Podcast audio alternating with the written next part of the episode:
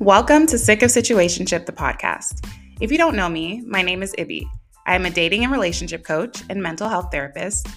I help people break free from the cycles of toxic relationships and situationships, heal and move forward to finding and securing happy, healthy love.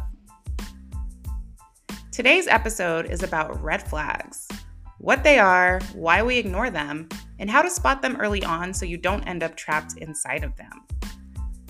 While many things can be considered red flags, because yes, they are indeed subjective, we're going to focus on the red flags that could lead to toxic and unhealthy relationships. So, without any further ado,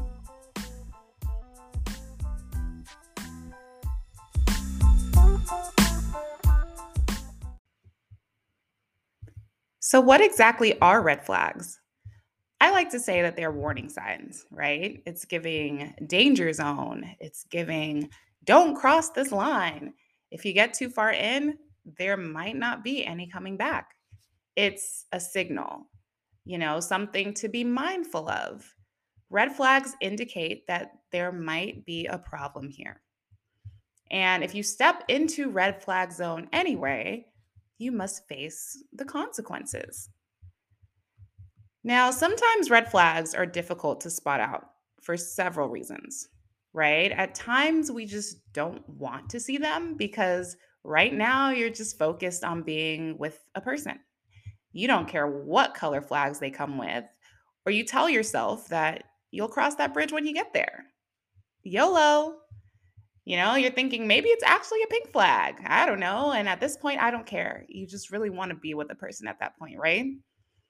Other times, however, we legitimately don't see the flags. It's not that we're ignoring them, it's just the flags are so greatly hidden in familiarity that we don't even realize that they are red flags. Why? Because your brain has created an adaptation to it psychological response, if you will, trauma response, okay? Why? Because that's what you know. It feels familiar, and ironically, it feels safe because you've experienced it before and coped the best way that you knew how. So you tolerate it now because you've had to tolerate it before. You've had to create an adaptation and just deal with it in the past. As a child, you adapted to your caregiver's way of being because it's the only way you could stay safe. If you know your caregiver is going to scold you, berate you, make you feel unheard, and flip the script on you when you express an emotion, then you as a child probably adapted by no longer expressing your emotions or fearing the consequence of doing so. If you didn't adapt, you would risk them shutting you out or giving you the cold shoulder, guilt tripping you, various types of conflict, maybe even kicking you out of the house if it got that bad. You had to adapt to stay safe. And now your body is mistaking these behaviors in your current relationship as normal and safe. When in reality, it's doing more harm than good. You have to remind yourself that you don't have to feel this way anymore. Although it feels familiar, it doesn't have to continue to be familiar for you, right? You can break that narrative. You don't have to put up with BS due to the fear of perceived abandonment right? Your inner child fears the potential abandonment of a loved one that you worked so hard to prevent through childhood, right? You spend lots of your childhood walking on eggshells to make sure this person still shows you love and connection and, you know, doesn't give you the cold shoulder. And because you worked so hard to prevent that in childhood, now as an adult, you're working even harder to keep new people around in your life often unhealthy relationships and situationships and keeping these people around because you spend so much of your life doing that. And you have this fear of abandonment and you just want them to stay. So you're going to walk on eggshells and do what you can, all in the spirit of familiarity and perceived safety. So, yes, we can talk about how you can break free from these cycles, but the healing process varies for everyone. I work very closely with clients in my coaching program to provide support, guidance, and accountability through their personal healing journeys. Because it really is tough to go at it alone, especially because these types of relationships and love in general can mimic an addiction. So, the withdrawal process can be intense as your brain searches for ways to fill that space or to increase that dopamine again. So, sometimes having an accountability partner to help you work through this is your best bet. And having individualized support as you work on breaking through that emotional reliance and trying to heal and create new stories for yourself can be quite beneficial, just having that support. So, we're not going to really talk about too much of how you can heal through this today. We're going to talk more so about how you can spot out the red flags early on so you can avoid winding up in situations that are unhealthy for you in the first place.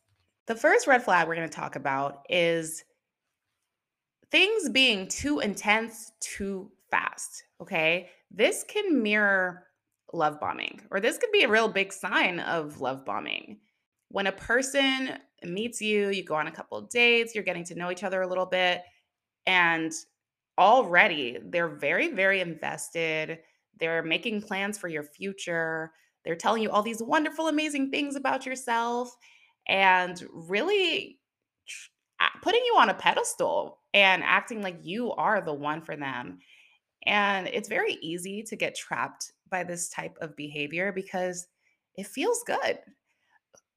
Especially if you've been in a time of a drought where all you've wanted for the past few months or the past few years is for someone to really show you this type of attention and affection and really putting their all into you. You might mistaken that for, oh my gosh, this is the one. This is what I've always wanted. He's here. She's here. This is it. And in reality, love bombing is a manipulative boom. And in reality, love bombing is a manipulative tactic. The person is showing you all these things in the beginning only to withdraw it slowly over time. The thing with love bombing is it starts really intense in the beginning and then it disappears over time. So then you are constantly searching for ways to get back to that beginning stage. And I'm sure a lot of us have been there before where we mistaken love bombing for actual sparks and connection and longevity. In reality, it wasn't, right? Love bombing is an attempt to trap you as quickly as possible before showing you their true colors. Okay, so if a relationship seems like it's starting out a little bit too intense, too fast, instead of finding it flattering, because I'm sure, you know, it is, maybe take a step back and question is there mutuality here? Am I showing them the same kind of attention that they're showing me? Is this kind of a give and take situation, or is it them just really pouring into me and almost in a suffocating way? Right? You really have to be real with yourself. Like, what do they know about me? Are they basing these intense feelings on what they think that they know about me? Or do I actually feel like they've genuinely gotten to know who I am? If you can't honestly say they've genuinely gotten to know who you are and they've invested time and consistency in getting to know you over an extended period of time, then perhaps you're being love bombed. And that's a way to kind of gauge that. Another red flag is if a person's stories are pretty surface level or they only share stories that make them seem like the victim. What I mean by that is perhaps they share a lot with you or they try to get a lot out of you, right? They question you a lot. They really try to get into your past and really try to understand you. And what they tell you about themselves, however, is pretty surface level. Or they just tell you things that make them seem like the victim, such as bad mouthing their exes, trying to gloss over their role in the relationship's demise. So everything that went wrong in their life is someone else's fault. Every relationship they talk about, it's because the other person did something. Every time something went wrong in their life, it's because of any external factor that's not themselves. They will tell you any story that's going to make them seem like the victim to garner emotional support out of you and eventually emotional reliance. But that's where love bombing comes in and all of that. So, if you're noticing that they are pulling a lot out of you, but giving you surface level stories or stories that only make them look like the victim, that itself is a red flag. And you can really gauge all of this by just slowing down, taking a pause when you're getting to know someone or they're getting to know you. Really gauge the mutuality and the reciprocity of the situation. If you feel like both people are sharing equally, if you feel like both people are giving equally, if you feel like they take a take a step forward, then you take another one.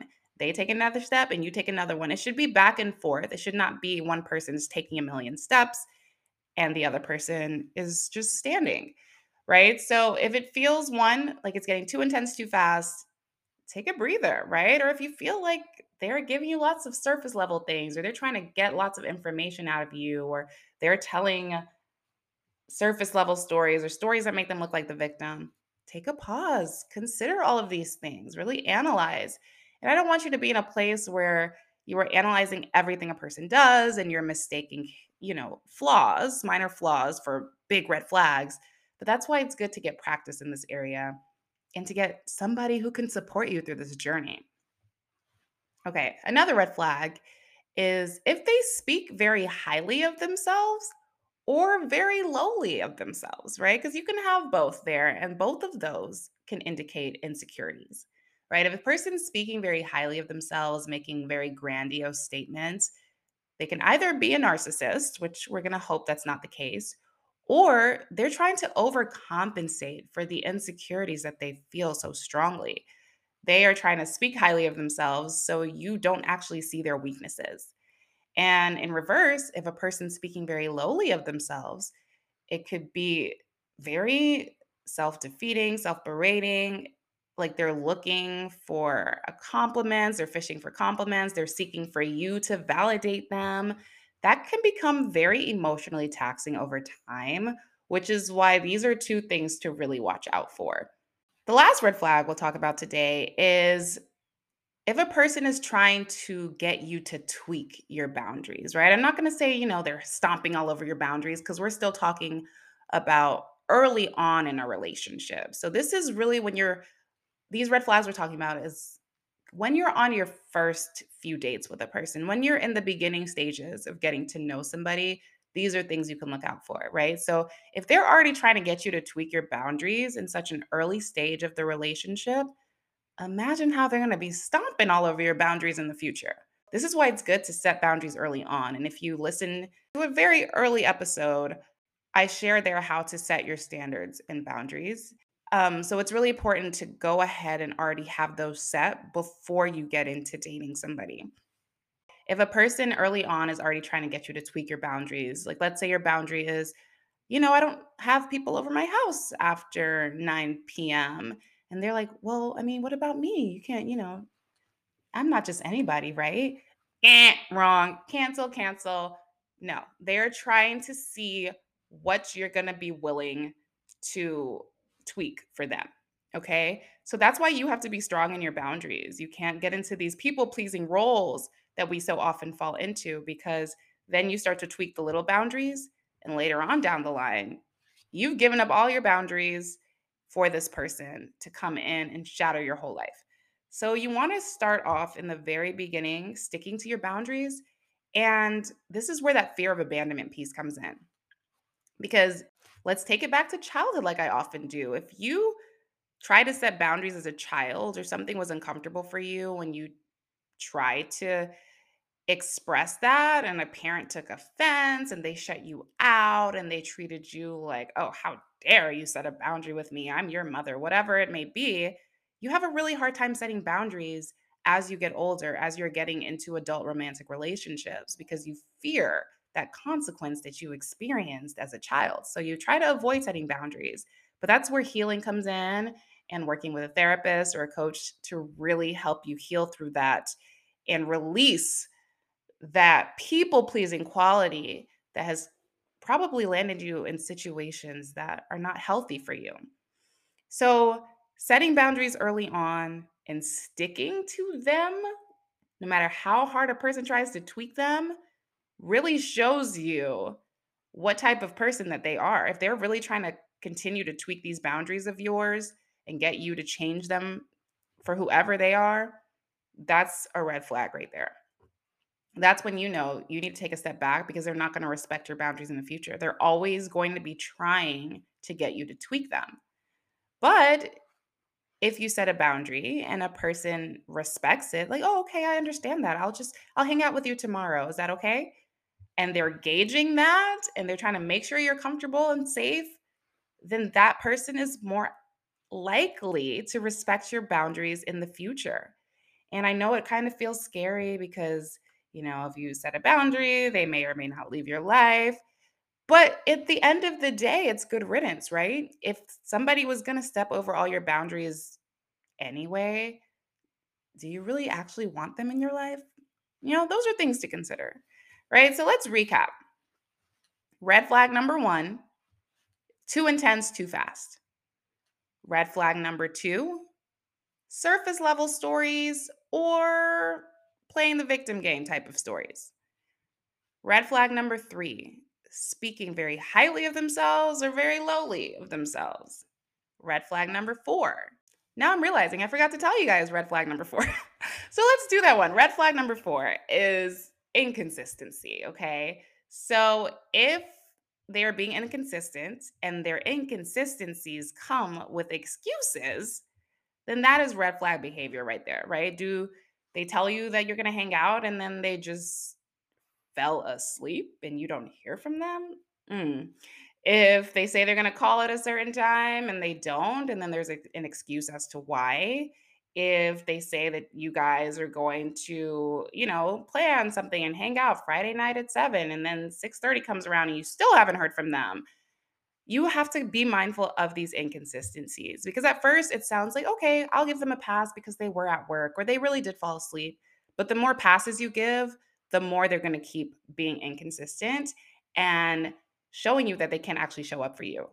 And then also realizing that, oh, you're going to let them get away with anything. So they're just going to keep doing anything. So if they are inconsistent, it could be that they're not available. They're not emotionally available for this relationship. They're not trustworthy, or they don't see you as a priority, or they're walking in their own insecurities and they're not ready to show up healthily in a relationship.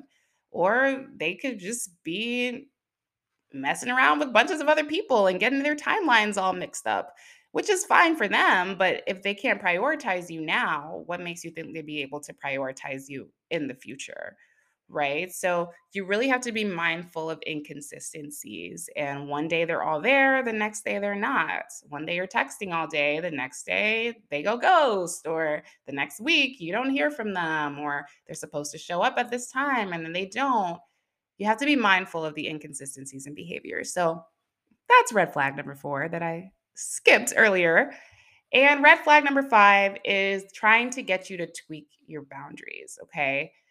So these are red flags that you can spot out early on as you are getting to know people in the beginning stages because these quote unquote minor red flags or seemingly minor red flags could lead to some really big problems later on. And we just want you to avoid that altogether, right? You don't want to get yourself caught up because then it leads to a downward spiral of unhealthy relationships and being caught up and not knowing how to leave. So, before we even get to that, let's just start with the basics of understanding the red flags and what we can do to make sure that we're not getting trapped in these types of situations. Always remember, you deserve the best, and thank you for listening.